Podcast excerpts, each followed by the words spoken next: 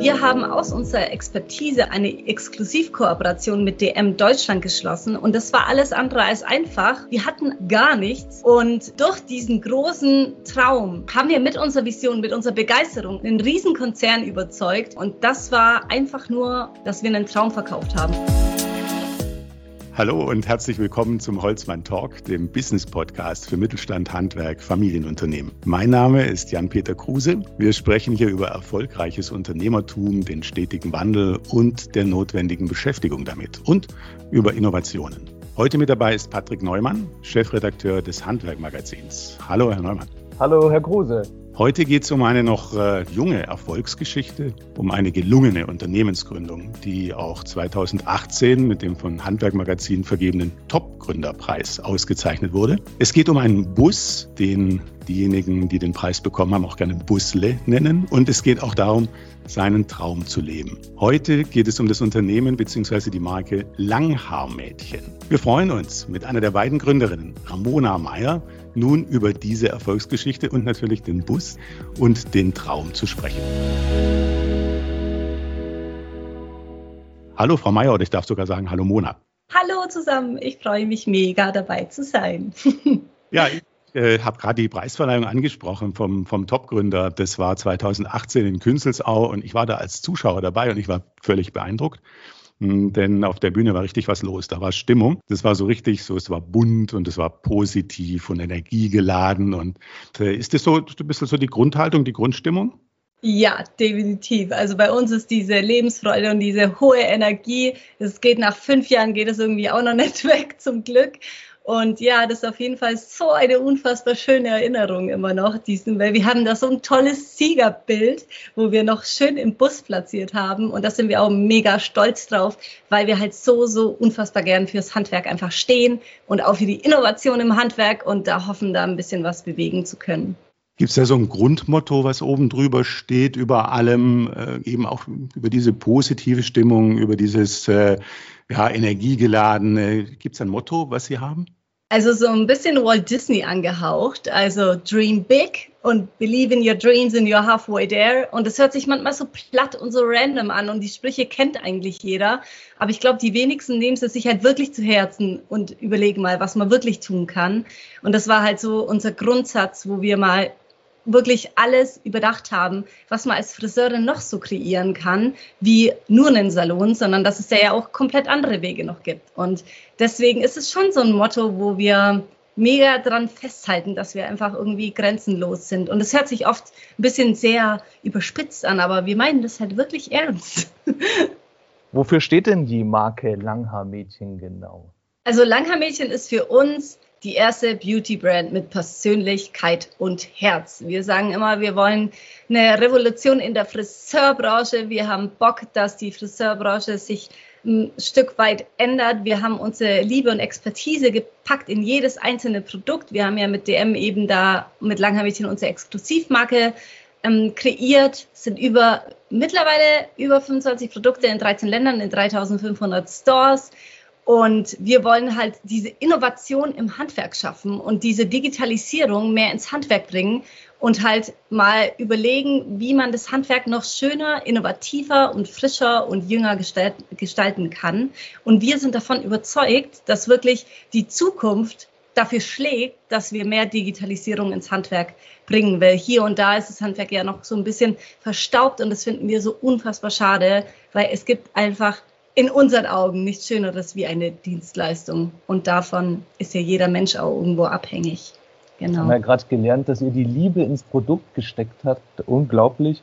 Ähm, wie komme ich denn an diese Produkte und was gibt es denn alles? Genau, also wir sind ja eben Friseurmeister, die Julia und ich. Und wir haben aus unserer Expertise, aus unserer Begeisterung, haben wir eben eine Exklusivkooperation mit DM Deutschland geschlossen. Und das war alles andere als einfach, weil bis vor fünf Jahren standen wir noch ganz normal in einem Friseursalon, haben 40 Stunden gearbeitet. Wir sind kein Udo Walz, wir hatten auch kein irgendwie Facebook. Profil mit weiß ich wie vielen Followern. Wir hatten auch kein Instagram bis dato. Wir hatten eigentlich gar nichts. Und durch meine Weltreise, eineinhalb Jahre, ist bei mir ganz viel im Kopf passiert. Und als die Julia dann hinterhergeflogen ist, ist dann Langhaarmädchen entstanden und durch diesen großen Traum, wo wir gesagt haben, hey, lass doch mal in dieser Beauty-Welt was ändern, weil wir fanden dieses immer noch schneller, schöner, besser, hübscher, super anstrengend als Handwerker in dieser Welt zu arbeiten, weil wir immer mehr zurück wollten, dass die Mädels sich eigentlich doch gut genug und schön genug fühlen sollen und dass wir gerne als beste Freundin zur Seite stehen für deren Haare, aber halt nicht dieses Expertenthema immer so sehr da angreifen. Und deshalb haben wir mit unserer Vision, mit unserer Begeisterung als zwei süße, normale Mädle vom Land und als Friseurmeister einen Riesenkonzern überzeugt. Und das wirklich nur, weil wir eine große Vision hatten, weil wir unfassbar viel Begeisterung hatten und immer noch haben. Und das war einfach nur, einfach nur in Anführungszeichen, dass wir einen Traum verkauft haben. Und dazu ist es gekommen, dass wir heute eben diese 25 Produkte in über 13 Ländern haben, in 3500 Stores, wo wir halt einfach nur sehr, sehr dankbar sind. Und da steigen wir jetzt mal ein bisschen genauer ein und gucken jetzt mal genau hin, wie das genau alles entstanden ist, wie diese Erfolgsgeschichte entstanden ist. Du hast gesagt, dass schlussendlich der Auslöser die Weltreise war, aber begonnen hat alles eben äh, in Neu-Ulm ähm, als äh, Ausbildung erstmal im Friseurhandwerk, Friseurmeisterin. War das damals schon der Traumberuf erstmal im ersten Schritt? Ja, meine Mama ist Friseurin und ich habe irgendwie ihr schon sehr, sehr klein auf immer so ein bisschen sie unterstützt und dann war bei mir aber ziemlich schnell klar, okay, ich will unbedingt eine Friseurausbildung machen. Wollte noch ein bisschen auf den Papa hören, der mal gesagt hat, ja, Bankkauffrau ist schon auch clever oder Hotel oder jetzt schau doch mal. Ich wusste einfach, Menschen machen mich glücklich und was ich bei meiner Mama immer so toll fand, wenn sie jemanden die Haare gemacht hat, die hat immer so viel Freude gehabt und immer so viel Spaß gehabt und danach war dieser Mensch immer glücklich und irgendwie hat mich das total inspiriert und fand das Handwerk einfach auch total spannend und habe immer super gern schon seit klein auf was mit Haaren gemacht. Und dann kam noch Make-up-Artistin dazu, oder?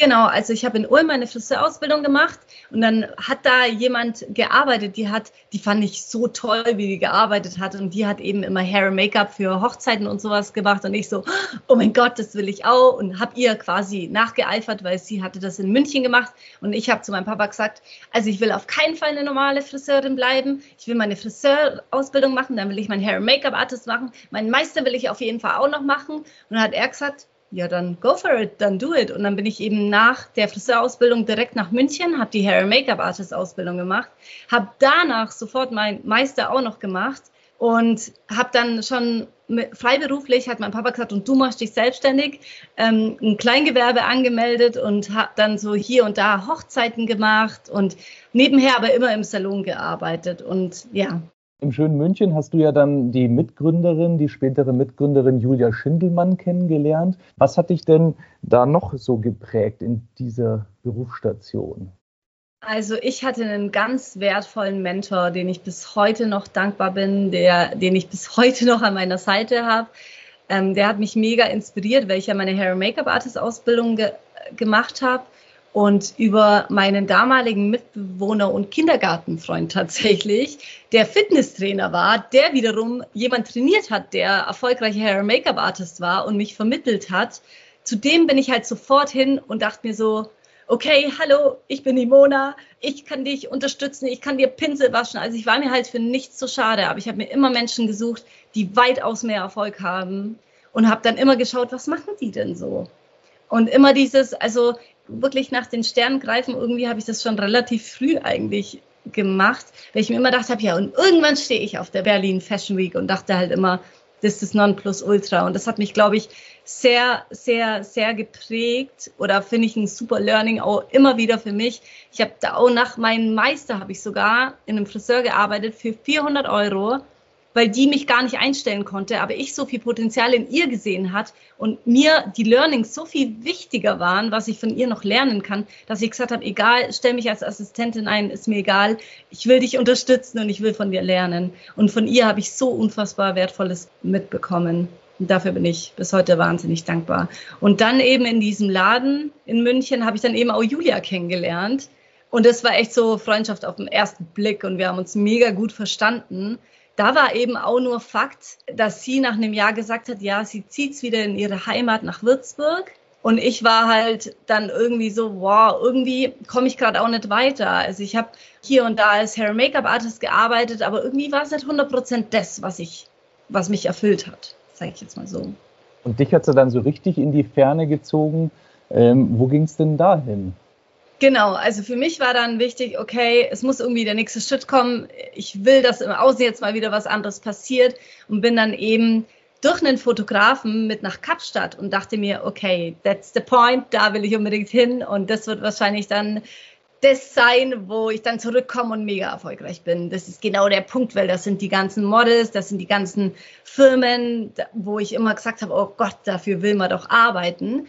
In Kapstadt angekommen, musste ich aber ziemlich schnell feststellen, dass es so gar nicht meine Welt ist und ich habe diese ganzen tollen Fotoshootings mitgemacht, aber habe mich einfach überhaupt nicht wohl gefühlt und habe nach vier Wochen oder so gemerkt, so, boah, das kann es irgendwie nicht sein. Ich habe mich zu dem damaligen Zeitpunkt immer krass damit identifiziert, was habe ich gelernt und welche Ausbildung habe ich gemacht. Und ich habe immer nur gedacht, das kann ich ja nur machen, weil das habe ich ja nur als Ausbildung quasi gemacht. Also blieb mir nach diesem Hair and Make-up Artist Bubble, nachdem dieser Traum quasi geplatzt ist, für mich, okay, dann bin ich halt eine Friseurin. Aber ich wollte auf gar keinen Fall nach zehn Wochen Kapstadt irgendwie jetzt gleich zurück nach München, sondern bin dann weiter nach Australien. Und dann ging es nach Sydney, ne? Genau. Und in Sydney habe ich dann ziemlich schnell, aber auch wieder sehr fokussiert einen Salon angestrebt, der mit derselben Marke gearbeitet hat, mit dem ich in München gearbeitet habe und dachte mir so, okay, und das ist mein Ziel, da gehe ich hin und hoffe oder arbeite darauf hin, dass ich ein äh, Sponsorship also, bekomme. Also quasi. Genau, das heißt, du wolltest da fünf Jahre bleiben, oder? Genau. Und angekommen dort war ich erstmal total euphorisch. In dieser ganzen Zeit hatte ich mit Julia, Julia war gefühlt an meiner Seite, weil wir haben die ganze Zeit geskypt. Und dann hatte ich dieses Sponsorship in der Hand ziemlich schnell, weil ich natürlich deutsche Arbeitskraft gern gesehen. Wir sind motiviert, zielstrebig und immer pünktlich. Das ist tatsächlich nichts Normales in Australien.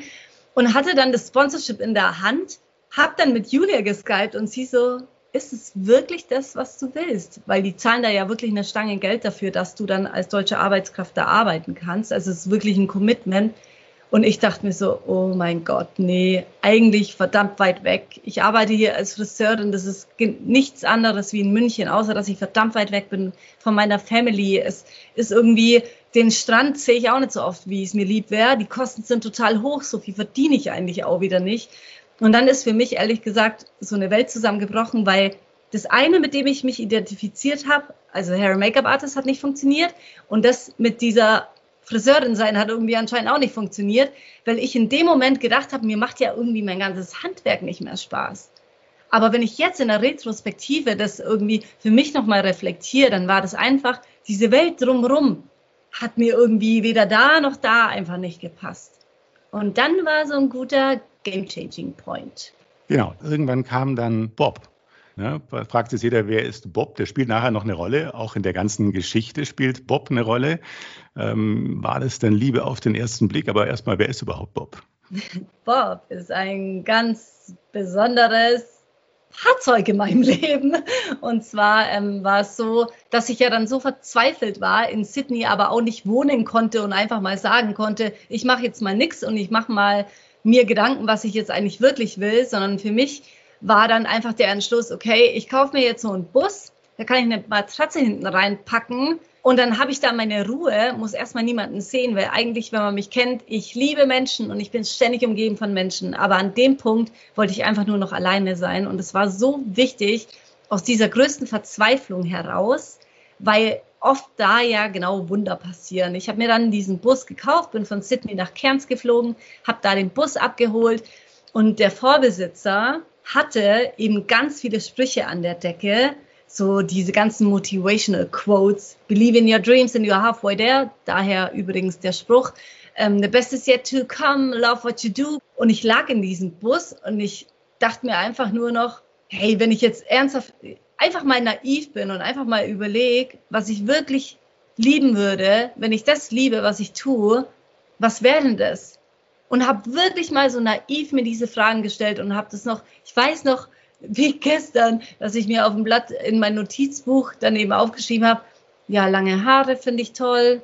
Meine Mädchen waren halt immer Langhaarmädchen. Ich habe die auch immer so genannt. Das waren immer die Mädchen, die wollten nur die Spitzen geschnitten, bloß nicht zu viel. Und konnte ich voll nachvollziehen, weil ich noch nie die Friseurin war mit bunten Haaren und total kreativ. Das war ich einfach nicht. Und dann habe ich aber für mich festgestellt, diese ganze Modelwelt und Fashion Week Zeug ist eigentlich überhaupt nicht meins. Eigentlich habe ich Lust auf das Mädchen von nebenan. Ich will das Mädchen von nebenan glücklich machen, genauso ein Mädchen wie ich es halt einfach bin, womit ich mich identifizieren kann. Und ich habe Bock auf Lebensfreude und Mädels, die auf Reisen sind, Australien, die haben halt oft so eine Leichtigkeit. Dann war ich mega Beach-inspired von Australien und dachte mir so, ja, so lockere Frisuren und nicht so streng, wie man es irgendwie im Handwerk teilweise irgendwo lernt. Das will doch eigentlich keiner.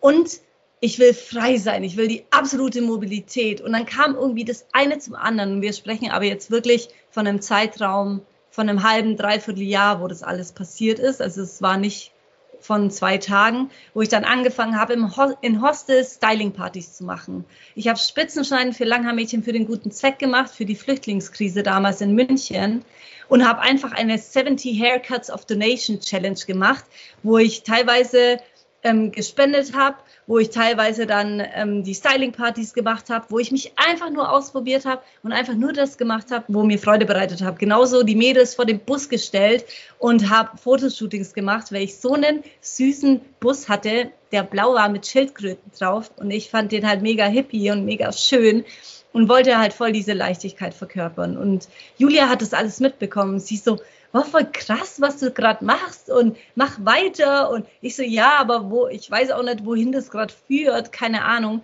Dann bin ich allerdings ziemlich schnell dazu gestoßen, auf diese ganzen erfolgreichen Unternehmer, und habe dann wirklich geschaut, was machen denn erfolgreiche Menschen? Was machen erfolgreiche Gründer? Was heißt es eigentlich, Unternehmer zu sein? Was heißt es eigentlich, eine Marke aufzubauen? Und so ein game-changing Point war an einem Abend, wo ich nach langer Zeit dann wieder mit ähm, Leuten aus dem Hostel feiern war und Wodka Bull getrunken habe, diese Bulldose in der Hand hatte und mir gedacht habe, wie krass, was hat da Red Bull geschaffen, dass ich dieses, wenn ich diese Flasche in der Hand habe, an Action, an Abenteuer denke, das Ganze, was Red Bull verkörpert. Und dann war für mich klar, ich will meine Liebe und will Expertise in einer Shampooflasche haben.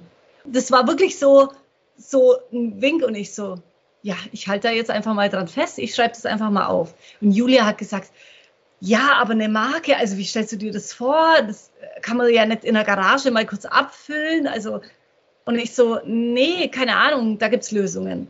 Und dann war das aber auch ganz lang, okay, wir wollen Produkte, aber wir müssen davor ja erstmal eine Marke sein. Dann habe ich mir ein Buch geholt, wie baue ich eine Marke auf? Habe ich Schritt für Schritt, was sind meine Werte? Was sind die Werte des Unternehmens? Und also das, mir fällt es manchmal schwer, das so kurz zu erzählen, weil es war ein ständiger, ein stetiger Prozess und der ging natürlich total lang. Es ist komplett viel Persönlichkeitsentwicklung, ist komplett viel nach innen schauen. Wer bin ich? Was will ich? Wer will ich sein? Wer will ich für andere sein? Was kann ich mit meiner Dienstleistung bewegen, we, welchen Beitrag will ich denn leisten. Und dann ging es immer mehr darum, dass Julia gesagt hat, ich finde es so krass, was du gerade machst und wie viele Unternehmensbücher du dir reinziehst. Weißt du was, ich kündige meinen Job, ich fliege zu dir. Und, und das da war, glaube ich, ein ganz wichtiger Punkt jetzt, ne, dass sie dann gekommen ist. Und ähm, die Beschäftigung mit den ganzen Büchern, Literatur lesen, das Wissen auch noch mal, mal, mal aufnehmen, also wie, wie erfolgreich andere sind und das auf sich selbst zu übertragen. Aber ich habe da noch, noch was im Ohr, dass da noch zwischendrin noch so ein Ausflug war, eine ganz andere Welt. So, da, da habe ich so ein Stichwort raus aus der Komfortzone im, im Kopf. Da war noch was, ne? Da war noch ein Ausflug in eine ganz andere Branche. Voll gut, dass du es sagst, weil manchmal ist es so, ich, die Geschichte ist so extrem detailliert, dass ich manchmal nicht weiß, welcher Punkt noch sehr interessant wäre. Aber das war tatsächlich für mich sehr spannend, weil ich irgendwann dachte, lass doch einfach mal was komplett anderes machen. Ich habe in meinem Leben ja nichts anderes gemacht, wie äh, als Friseurin und Hair- Make-up Artist zu arbeiten. Also in meinem Leben. Ich war damals 25, war jetzt auch noch nicht so alt und habe dann in einer Reiseagentur gearbeitet und habe da für mich mal gesagt, okay, jetzt machst du mal was ganz anderes, verkaufst du Reisen. Und ich habe dann aber wieder ein Buch gelesen, wie werde ich zum besten Verkäufer? Und habe mir gedacht, da stand dann auch dran, du brauchst Menschen, wo du dich mit identifizieren kannst. Und ich so, ja gut, klar, Langhaarmädchen. Habe dann für Langhaarmädchen Stylingpartys in der Reiseagentur geschmissen und habe darüber hinaus meine Produkte verkauft und wurde kürzester Zeit zum besten Verkäufer, die sie in der Agentur je hatten. Waren mega geflasht. Ich hatte mein zweites Sponsorship in der Hand, dachte mir aber auch da so, okay, krass, ich bin, glaube ich, gar nicht so auf den Kopf gefallen, weil ich dachte halt immer, du kannst niemals erfolgreich sein. Ich habe doch gar nicht studiert. Also für mich war mhm. das so ein starker Glaubenssatz, ich habe ja gar nicht studiert, also kann ich gar nicht erfolgreich sein. Und ich war weder gut in der Schule, noch habe ich ein krasses BWL-Verständnis. Also habe ich ja alles nicht, also kann ich das doch eigentlich nicht. Aber ich habe dann gemerkt, dass Begeisterung ein krasser, krasser, krasser Wert ist. Und habe dann gemerkt, ich liebe es, mit Menschen umzugehen. Und anscheinend ist es ja meine Stärke. So, aber du hattest Bob, du hattest Julia und eine Vision. Ähm, was war die denn konkret und wie sah dann die erste Roadmap aus, die ihr euch da so aufgestellt habt? Also Julia ist ja zu mir dann geflogen und es war tatsächlich unfassbar wichtig, weil wenn ich im Großen krass träumen kann, kann sie Gedanken auf Blatt Papier bringen. Und das ist das, bei mir gibt es immer verwirrte Mindmaps, aber die führen eben zu nichts. Und wir haben dann zusammen diesen Roadtrip gemacht und sagen immer, das war quasi der Roadtrip unseres Lebens, weil wir dann wirklich gecheckt haben, okay, was ist Langhaar-Mädchen? Wo soll Langhaar-Mädchen sein? Und was ist das endgültige Ziel? Und für uns war damals in Australien bei dem Roadtrip klar, also da war ich zu dem Zeitpunkt dann wirklich ein Dreivierteljahr in Australien und dann kam erst Julia noch für sechs Wochen. Und da war aber klar, wir wollen diese ganze Beauty-Branche, wir wollen andere Werte reinbringen. Uns gefällt es nicht, wie das da abläuft, das alles immer nur noch schöner und toller und das fanden wir so anstrengend und wir haben dann festgestellt, wir lieben unser Handwerk, aber die Welt drumherum soll ein bisschen anders sein. Und wir wollen das, was Marken eben kreieren, ein Red Bull, was Action und Abenteuer verkörpert, ein Ben Cherry, das Eis, was irgendwie diese Lust und mit dem Bus fahren die ja auch rum, wo einfach auch so viel Leichtigkeit verkörpern, haben. Wir gesagt, wir wollen mit unserer Marke, mit Langhaar-Mädchen zum einen durch unseren Bus Mobilität, Freiheit. Wir leben in Generation Y, Generation der Selbstverwirklichung, wollen diesen Bus als Mobilität sehen, als wirklich die steht für Freiheit. Dann aber auch die Lebensfreude, diese Bodenständigkeit, was wir als Dorfkinder einfach komplett haben die weitergeben und dass sich jedes Mädchen, egal ob es ein Model ist oder nicht, einfach schön fühlen darf. Und das wollen wir aber schaffen, indem dass wir unsere Expertise und Liebe in Flaschen, in unsere Shampooflaschen bringen. Und dann wurde uns aber auch bewusst, unser Mädchen kauft kein Shampoo im Salon für 20 Euro. Und wir haben dann angefangen, unsere Mädchen zu befragen. In Australien sind wahnsinnig viele Deutsche nach dem Abitur. Wo geht denn ihr einkaufen, wenn ihr Produkte kauft? Ja, im DM. Ja, im DM. Ja, im DM. DM. Und überall haben wir nur noch DM gehört. Für uns war das erstmal voll der Clinch, weil wir dachten, das kann doch gar nicht einhergehen. Wir sind Friseure. Aber dann habe ich ein Buch gelesen, Die Kunst, seine Kunden zu lieben. Und dann war für mich klar, okay, mein Bedürfnis mal hinten angestellt, es geht um den Kunden. Du hast ja DM schon angesprochen. Jetzt haben wir diesen Roadtrip. Wir haben Australien. Wie kommt man dann in die 3500 DM-Filialen und in den Webshop von DM? Was ist da passiert? da muss ich nochmal zurück zu unserem Roadtrip in Australien, was für uns der erste Meilenstein war, weil wir gesagt haben, okay, jetzt sind wir zwei Mädels, wir sind zwei Friseure, wir haben keine Reichweite, wir haben, wir sind weder prominent, wie sollen wir es jetzt schaffen, bei DM zu sagen, hallo, wir wollen Produkte. Also war der, das erste Ziel, okay, Aufmerksamkeit. Ich habe in einem Buch gelesen, man braucht Aufmerksamkeit. Das war uns dann irgendwie auch klar. Wir haben gesagt, okay, was haben wir, wer sind wir, was können wir? Wir haben diese bunte Welt von Langhaarmädchen, die von Traumfänger über Federohrring, gepaart mit ganz viel Liebe und Lebensfreude und Begeisterung ähm, und einen Bus. Den Bus hatten wir aber ja nicht in Deutschland. Den habe ich ja in Australien verkaufen müssen. Den hätte ich ja nicht einfach mal kurz nach mhm. Deutschland hinfliegen können. Dann war aber für uns klar, okay, was ist denn das größte Fest bei uns? Das ist Oktoberfest. Was können wir? Wir können Flechtfrisuren. Also macht es doch nichts mehr Sinn, wie zu sagen, der erste Meilenstein ist, die Wiesen mitzunehmen, das Oktoberfest mitzunehmen, da mit einem Bus zu stehen und Mädels Flechtfrisuren zu machen und dann kommt Pro7 vorbei.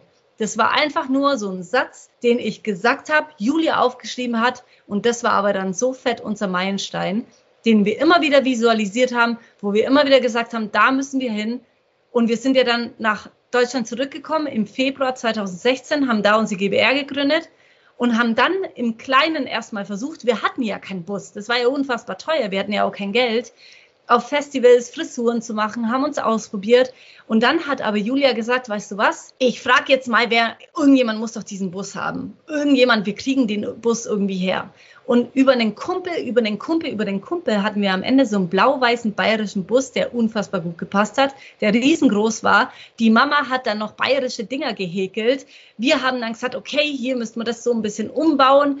Und dann standen wir aber nicht auf dem Oktoberfest, weil das ist gar nicht möglich, wie wir festgestellt haben, sondern auf dem Riemer Campingplatz. 20 Minuten vom Oktoberfest, was uns aber scheißegal war, weil wir haben es geschafft, dass ProSieben eben vorbeigekommen ist. Und aber auch nicht, weil ProSieben plötzlich da stand, sondern weil wir, wie wir es immer tun, bei allem, was wir tun, wir treten ganz liebevoll Türen ein. Wir haben ein Bewerbungsvideo geschickt, Liebes Pro7-Team, ihr seid doch schön blöd, wenn ihr nicht vorbeikommt. Wir haben eine geile Story, wir, haben, sind geile Mädels, wir haben unser Handwerk, kommt bitte vorbei.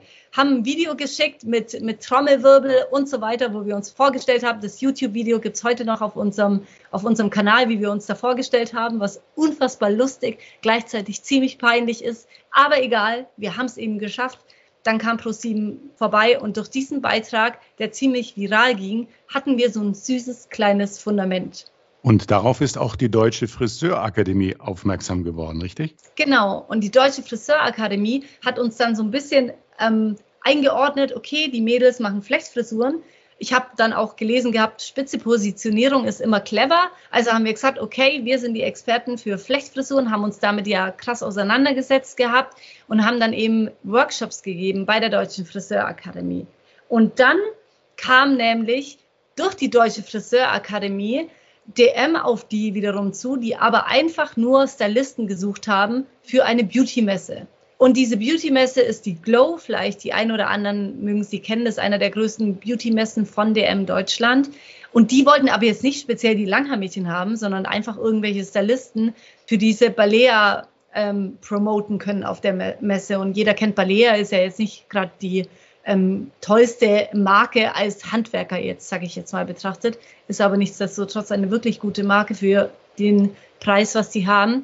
Und dann waren wir auf der Messe, haben da gearbeitet als Stylisten und Julia hat da noch davor gemeint, ja, ich weiß ja nicht, wir kriegen da echt nicht viel Geld. Ich so, es ist eine Messe von DM, da springen irgendwelche Menschen rum, irgendwelche Marketingmanager von DM, die sprudeln wir voll. Und nächstes Jahr stehen wir mit unserem eigenen Bus auf dieser Messe und präsentieren unsere Marke. Marke. Und sie so, okay, aufgeschrieben. Und ziemlich genau so haben wir es gemacht. Wir sind da hingegangen, haben jeden gefragt, wer ist denn hier von DM? Wir suchen so einen Marketingmenschen. Haben da ein Opfer gefunden und das war damals der liebe Nico, den wir bis heute noch, der ist zwar jetzt leider nicht mehr bei DM, aber hat uns da erfolgreich mit ins Boot geholt. Und den haben wir einfach nur mit unserer Energie und Begeisterung vollgesprudelt. Und er so, wow, Mädels, kommt mal klar und macht jetzt erstmal euren Job und dann schauen wir mal weiter. Nichtsdestotrotz, wir wieder beharrlich geblieben, haben gesagt, du kommst nicht drum rum, wir wollen zu dir in die Zentrale, wir wollen unser Projekt vorstellen und wir glauben dran das hat dann noch zwei Wochen gedauert und weitere Phone Calls nach der Messe, dass wir es wirklich geschafft haben, in die Zentrale zu kommen.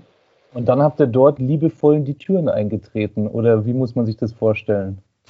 Ja, so in der Art, weil wir haben es ja dann endlich mal geschafft, dass wir uns überhaupt vorstellen durften. Sind dann rein mit unserem Hippie-Gleitchen, mit einer Australien-Landkarte, mit einem kleinen Spielbus, haben den Managern Blumenkränze aufgesetzt, haben uns Traumfänger dekoriert in dem ganzen Zimmer, haben unsere Story erklärt, mit unserem Buszimmer herumgefahren und haben gesagt, was wir denn erreichen wollen, wo es hingehen soll, haben die vollgesprudelt mit unserer Energie, total verwirrt, Businessplan hatten wir, haben wir bis heute nicht. Es gibt nur Bilder, wie wir uns diese Welt vorstellen. Es gibt keinen Businessplan, weil wir das aber auch nicht können. Und wir haben uns dafür entschieden, nee, wir bleiben authentisch. Wir haben immer überlegt, es braucht doch diesen starken Mann an unserer Seite, der uns die Welt erklärt, wie diese Welt ist. Und ich habe dann aber viel über Authentizität gelesen und habe zu Julia gesagt, nö, wir machen das selber. Und dann haben wir mit der ganzen Begeisterung DM irgendwie beeindruckt, die aber nach diesem Gespräch gesagt haben, ja Leute, aber sowas gibt's nicht. Also ihr seid weder bekannt noch berühmt. Wie stellt ihr euch das vor? Wir sind ein Konzern, wir machen unsere Marken, so geht's nicht. Was wir machen können, vielleicht eine süße Kooperation mit Balea. Und durch das, dass wir sehr an unserem Selbstwert gearbeitet hatten und uns klar war, wir machen nichts drunter außer eine eigene Marke, haben wir wirklich beide gleichzeitig gesagt, nö, sorry, machen wir nicht.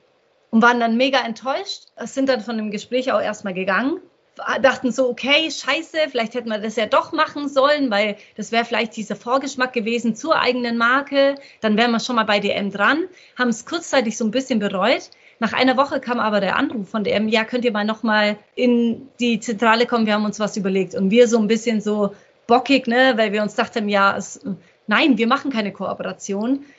Und sind dann hingegangen, waren so ein bisschen so, okay, was habt ihr uns denn jetzt zu bieten oder was stellt ihr euch vor?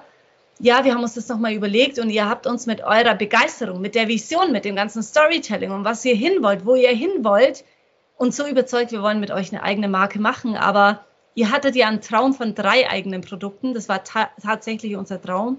Aus drei würden wir mit 25 an den Start gehen und ähm, auch sofort in 13 Länder expandieren.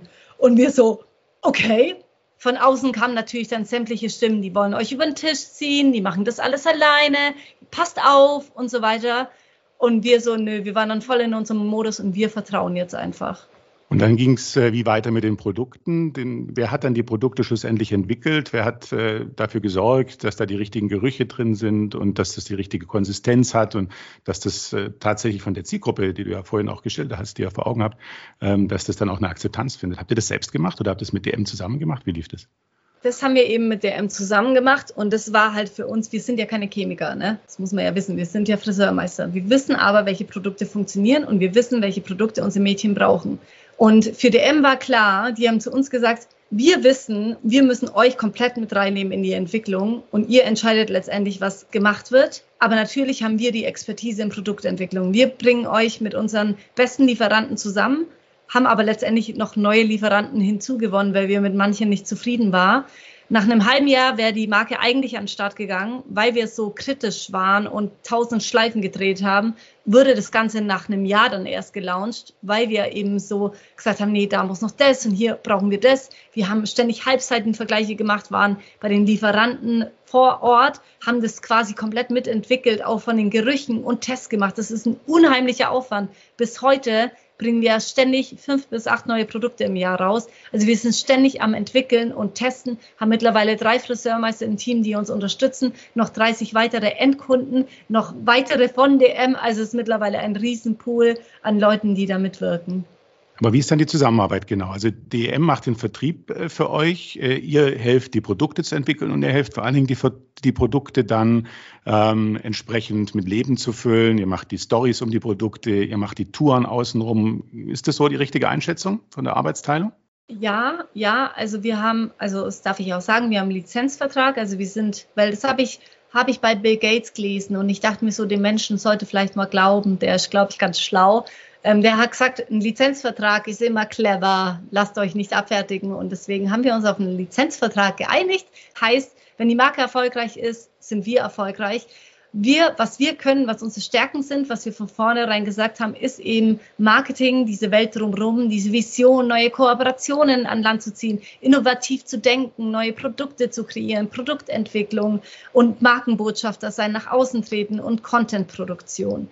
Und bei DM ist es eben stark dieses Vertrieb, was da dranhängt. Das ist unfassbar. Bis eine Flasche, die entwickelt wird. Wir waren, wir waren bei allen Stationen mittlerweile vor Ort. Deswegen haben wir wirklich nur einen heiden Respekt, bis es am Ende diesen Platz in diesem Regal bei DM findet. Ist einfach ein unfassbarer Prozess. Und da ist halt ganz viel Expertise liegt bei DM. Und wir haben halt gesagt, uns war immer bewusst, wir haben unfassbare Stärken und unfassbare Schwächen. Und diese Schwächen muss ein Partner ausgleichen. Und das haben wir quasi mit DM gefunden. Und deswegen können wir auch nur erfolgreich sein. Wir wären nicht die Menschen, die ein Business von A bis Z aufbauen könnten, weil wir ganz viel Expertise eben nicht haben. Das ist für uns in diesem Moment unternehmerisch cleveres Handeln, weil wir haben mit DM nur eine Kooperation. Langhaarmädchen als solches ist komplett bei uns. Wir haben keine Anteile abgegeben, nichts. Wir können sämtliche Kooperationen machen. DM über die uns aber jeder kennt über die Produkte, ist eine Kooperation. Und ihr beide, also du und äh, deine Freundin und Geschäftspartnerin, die Julia, ihr steht ja beide auch fürs Handwerk. Und du selbst äh, bist, äh, glaube ich, zweimal für den German Hairdressing Award nominiert gewesen. Und äh, die Julia ist Kammerlandes- und Bundessiegerin und äh, Deutschlands beste Jungfriseurin.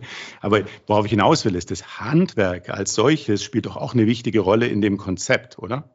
Definitiv, weil alles ist aus dem, also wir sagen immer, wer hohe Türme bauen will, darf lange am Fundament verweilen. Und das Fundament ist für uns das Handwerk. Wir haben nichts anderes gemacht, seit wir beide 16 waren, dass wir eine Friseurausbildung gemacht haben. Hair- und Make-up-Artist hat Julia auch gemacht. Julia bei sämtlichen Wettbewerben mitgemacht, ich bei sämtlichen Wettbewerben mitgemacht. Und daraus ist es alles passiert. Und ich check zum Beispiel jetzt viel mehr, dass wir haben ja unser, unser Marketing war ja quasi mit unserem Bus sind wir durch Deutschland gefahren und waren bei 52 Festivals wo wir wirklich vor Ort waren, Haarstyling gemacht haben, unsere Marke präsentiert haben. Wir haben uns sehr stark positioniert auf das Haarstyling. Und Julia hat sich als die krasseste Managerin entwickelt, die wirklich Liebe fürs Detail hat, aber gleichzeitig alles irgendwie immer im Blick hat, mit wem man noch zusammenarbeiten könnte. Und bei mir ist es halt stark dieses, ich weiß, was die Marke braucht. Ich, ich bin sehr das Sprachrohr im Außen, weil das halt primär mit der Story irgendwie mit der Weltreise meine Story ist. Und jetzt ist aber bei mir wieder voll der Punkt, mich zieht so zurück zu meinem Handwerk, zurück zum Stuhl. Also da bin ich mal gespannt, was da noch kommen wird. Und da haben wir natürlich auch tausend Ideen. Jetzt sind wir ja schon mittendrin im Thema Marke, Marketing. Social Media ist ja auch unglaublich wichtig für euch, oder?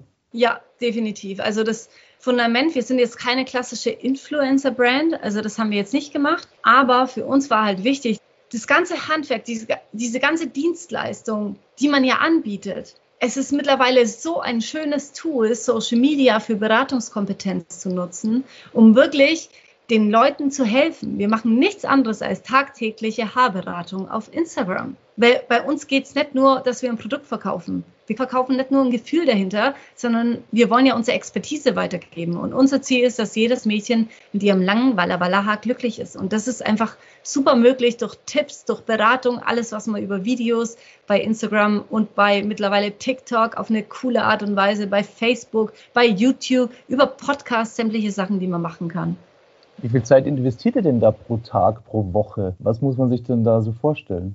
Also allein das Social Media Thema haben wir mittlerweile jemand noch angestellt, der für uns die Feedplanung macht für Instagram. Wir haben eine mit dem Team, die war von vornherein mit dabei, auch eine Friseurin, die unfassbar viel Leidenschaft und Begeisterung für die Produkte hat und für Beratung, die mittlerweile viel die Beratung über Instagram und so weiter macht und wir halt viel das Videomaterial für unsere Social Media Managerin hergeben, weil dahinter steckt halt wahnsinnig viel Online-Marketing, SEO und so weiter. Mit welchen Blogs kann man sich vernetzen? Wo können wir noch Beiträge, Videos veröffentlichen? Wo kann man sich zusammentun? Also das ist halt wahnsinnig viel, was man darüber noch eben machen kann, wenn man es im Kern richtig gut machen will. Allerdings sage ich jetzt nicht, dass es der Weg ist für jeden Handwerker. Aber zu sagen ab und zu, hey, ich bin zum Beispiel Schreiner und hier ist mein fertiges Stück und ich poste das einfach mal und erzähle vielleicht kurz was dazu. Und Leute, die dir folgen, du generierst neue Kunden. Das ist einfach Fakt. Das ist gerade eine spannende Aussage. Ähm, quasi, was kann ich als Handwerksunternehmer da für mich machen? Die Gedanken kommen vielleicht gerade dem einen oder anderen, dass er sagt, wie kann ich das umsetzen? Aber dass er es machen muss, ich glaube, das würdest du empfehlen. Nur vielleicht nicht in der Frequenz, wie ihr das jetzt macht. Also ich glaube, jeder, jeder Handwerker hat natürlich irgendwann, wenn er lang genug dabei ist, und ich glaube, das fällt den meisten einfach schwer damit anzufangen, die einfach schon lang genug dabei sind und eigentlich ihre Kunden haben Fakt ist nur, wenn wir an die nächste Generation denken, an den Wandel, der kommt, es wurde die letzten sechs Jahre wurde schon basiert auf Online-Marketing und Social Media. Es ist nichts Neues mehr und es ist das Fundament für ein digitales Zeitalter und in diesem leben wir bereits. Und da noch wegzuschauen, finde ich keine gute Idee. Vor allem, wenn dieser Handwerkerbetrieb, den man aktuell führt, noch in die nächste Generation gehen darf dann ist es Fakt, dass es das auf eine Art und Weise irgendwie braucht, glaube ich. Inwieweit gehören äh, Bewegtbild, Video und Podcast auch dazu? Ähm, es kommt, glaube ich, mega drauf an, was einem einfach liegt. Und ich bin immer sehr der Fan von, sich nicht in irgendwas reinzuzwingen. Es kann sein, dass es dein Tool ist, zu sagen, ich spreche wahnsinnig gern und habe damit kein Thema. Dann mach doch deine Ideen über einen Podcast oder deine Hilfestellung über den Podcast, weil letztendlich ist es als Dienstleister, als Handwerker doch in unserem Wille, dass wir Kunden beraten und bedienen und Kunden vor allem helfen. Da sind solche Tools halt unfassbar wichtig, weil es von vielen Menschen gehört wird. Und wenn es aber ist, dass ich sage, boah, selber die Kamera davor zu halten, das ist für jeden auch nicht einfach, dann stelle ich vielleicht einfach mal die Kamera auf und erkläre, was ich gerade tue. Also es können die simplesten Sachen sein, die den größten Mehrwert und die Authentizität bieten, wo ein Kunde sagt, bei diesem Scheiner will ich aber jetzt mein Möbelstück. Jetzt haben wir schon ganz viel über euren tollen Traum gehört und wie ihr den lebt. Ähm, jetzt gibt es ja bei so einer Entwicklung auch immer mal eine schwierige Entscheidung. Was war denn so die schwerste Entscheidung für dich als Unternehmerin? Ähm, das ist immer sehr spannend, dass Julia und ich so unfassbar positiv sind und wir nichts als schwer als solches betrachten, sondern immer nur als interessant, was gerade passiert. Wir bewerten das immer nicht so sehr.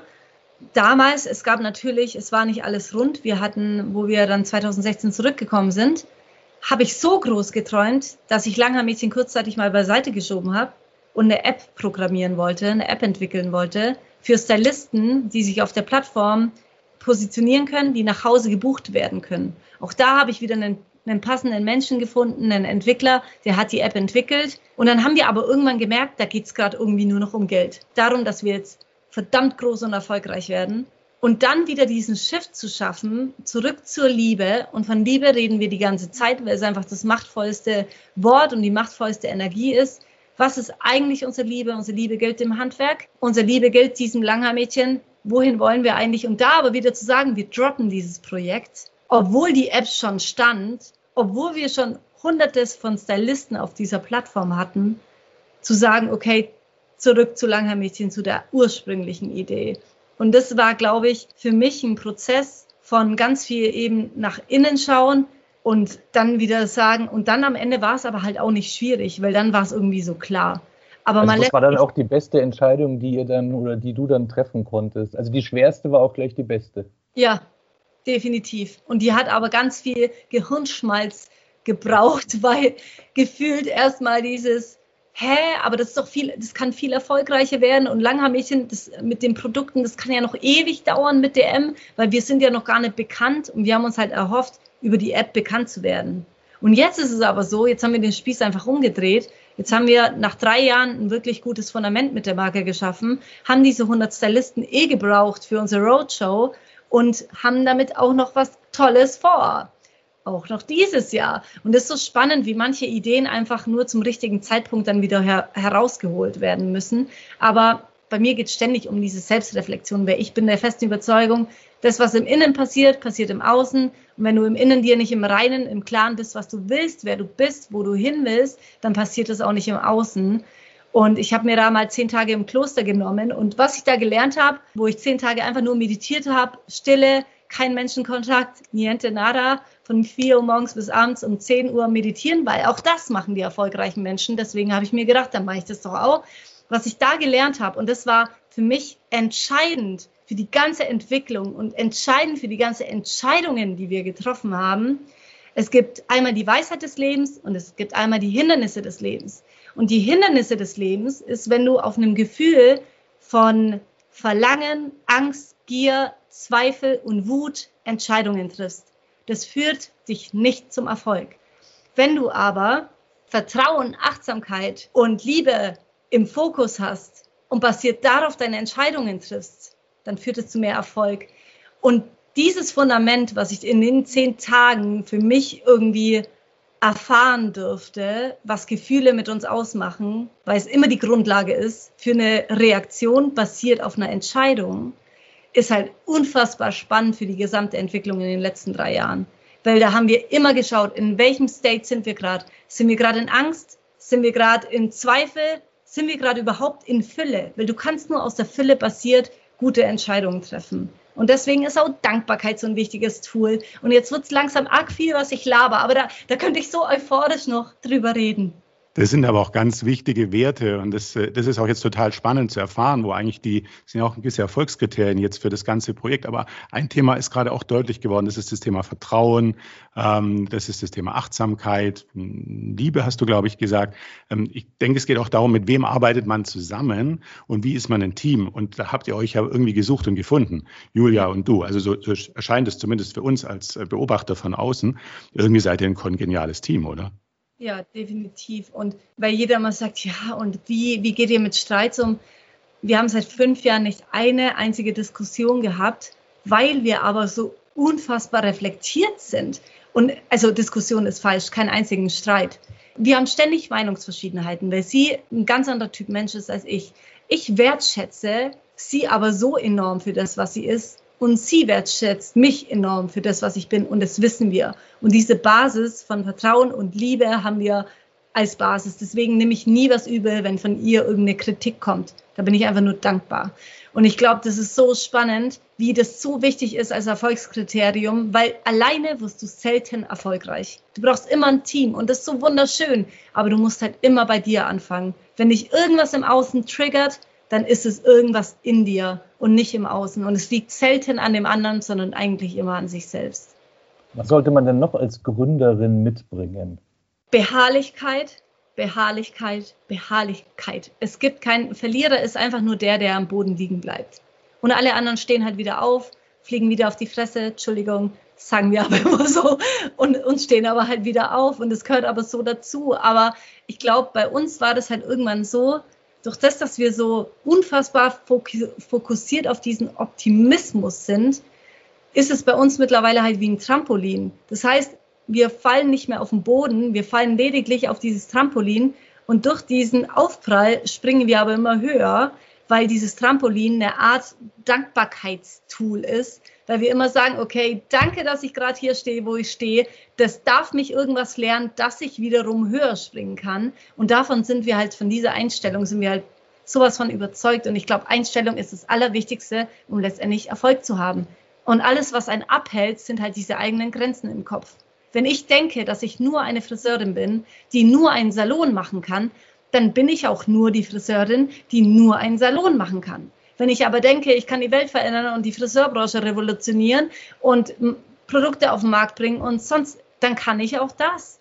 Also wenn ich jetzt Gründer wäre, was würdest du mir jetzt für einen Tipp geben? Ähm, einfach machen, fokussieren. Was würdest du mir jetzt sagen, damit ich jetzt anfange und das auch durchhalte? Erstmal in dich zu gehen und dich fragen, wer bin ich, was will ich wirklich und was bereitet mir Freude. Und wenn ich mir das beantworte, dann wirklich nochmal in mich reinfühle, ob das eigentlich irgendjemand von außen ist, der das über mich sagen will. Weil oft sind es die Themen, warum wollte ich in die High-Fashion-Branche? Ja, nur weil das sich im Außen super geil angehört hat. Ich wusste, ich bekomme verdammt viel Anerkennung, wenn ich sage, ich arbeite für die Berlin Fashion Week. Ob ich mich dabei jetzt gut fühle oder nicht, sei mal dahingestellt. Aber es wäre im Außen geil gewesen. Das mit Langhaarmädchen konnte keiner greifen, was ich da machen will. Und hat sich im ersten Moment auf jeden Fall nicht so geil angehört wie eine New York oder Berlin Fashion Week. Also da zu checken, uns Menschen, wir streben nach Anerkennung und Wertschätzung. Und das kriegen wir erstmal von unseren Eltern und wir wollen erstmal irgendjemand immer gefallen. Und es ist selten, dass wir wirklich bei uns sein können. Und deswegen ist für mich Selbstbewusstsein was komplett anderes, was viele über Selbstbewusstsein wahrscheinlich verstehen, sondern für mich ist es wirklich bewusst bei mir zu sein, was mich wirklich bestärkt, was mich begeistert, ohne ob das irgendeinem Wert davon abzuhängen, was andere darüber zu denken. Und diese Entwicklung ist spannend. Und da kann ich nur ähm, Laura Seiler, den Podcast Happy, Holy, Confident. Da geht es ganz viel um sowas. Oder von Bodo Schäfer, das Buch Gesetze für Gewinner. Erstmal zu checken, was braucht denn ein erfolgreicher Mensch? Welche Eigenschaften? Es kann jeder lernen, aber offen dafür zu sein, für Persönlichkeitsentwicklung. Aber schlussendlich geht es darum, seinen Traum zu leben, oder? Ja, definitiv. Und letztendlich ist aber dass es ganz viele halt sehr überfordert, wenn man die fragt, ja, was ist denn dein Traum? Das kann selten jemand einfach mal kurz sagen. Aber Fakt ist, wenn ich hier jetzt stehe und es sind die verschiedenen Punkte an Begeisterungen, denen ich gefolgt bin, dann ist meine Vision die ganze Mischung von diesen ganzen Begeisterungen. Also wenn es bei mir zum Beispiel, ich habe mein Handwerk geliebt, ich habe Langhaarmädchen geliebt, ich habe meinen Bus geliebt, ich habe Freiheit geliebt, ich habe Festivals geliebt und letztendlich ist aber alles, was mich begeistert hat, den ich gnadenlos gefolgt bin, zu einer Vision sich, hat sich entwickelt. Also eine Vision, die, da wachst du nicht auf und sagst, das ist jetzt meine Vision, sondern das ist ein Weg und das ist das Schöne, dass es ein Weg ist. Vielen, vielen Dank erstmal bis hierher. Jetzt kommen noch ein paar Begriffspaare mit der Bitte mal um eine ganz kurze Zuordnung. Beispielsweise das erste Begriffspaar wäre jetzt Langschläfer oder Frühaufsteherin in dem Fall. Frühaufsteherin. Sommer oder Winter? Sommer! Einsame Insel oder Großstadt? Großstadt. Hund oder Katze? Hund. Bauch oder Kopfmensch? Bauch. Fahrerin oder Beifahrerin? Beifahrerin, oft in dem Fall. Aber mit eigenem Lkw-Führerschein. Aber mit eigenem Lkw-Führerschein und einfach nur äh, gerne, ich bin gerne der Fahrer meines eigenen Lebens, aber wenn ich es auf Bezug, jetzt habe ich mit Fahrerin natürlich die Julia im Kopf, die meistens sagt, wo es hingeht und deswegen ist es manchmal besser, wenn ich Beifahrerin bin. Vielen, vielen Dank für die Beantwortung dieser Fragen und äh, wir wünschen dann ja allseits gute Fahrt, auch auf der Fahrt des Lebens, freie Straßen natürlich. Dir vielen Dank äh, für diese tollen Einblicke in die Erfolgsgeschichte der Langhaar-Mädchen und äh, weiterhin so viele kreative Momente und so viele gute Inspirationen. Alles Gute, herzlichen Dank für das Gespräch. Dankeschön. Tschüss.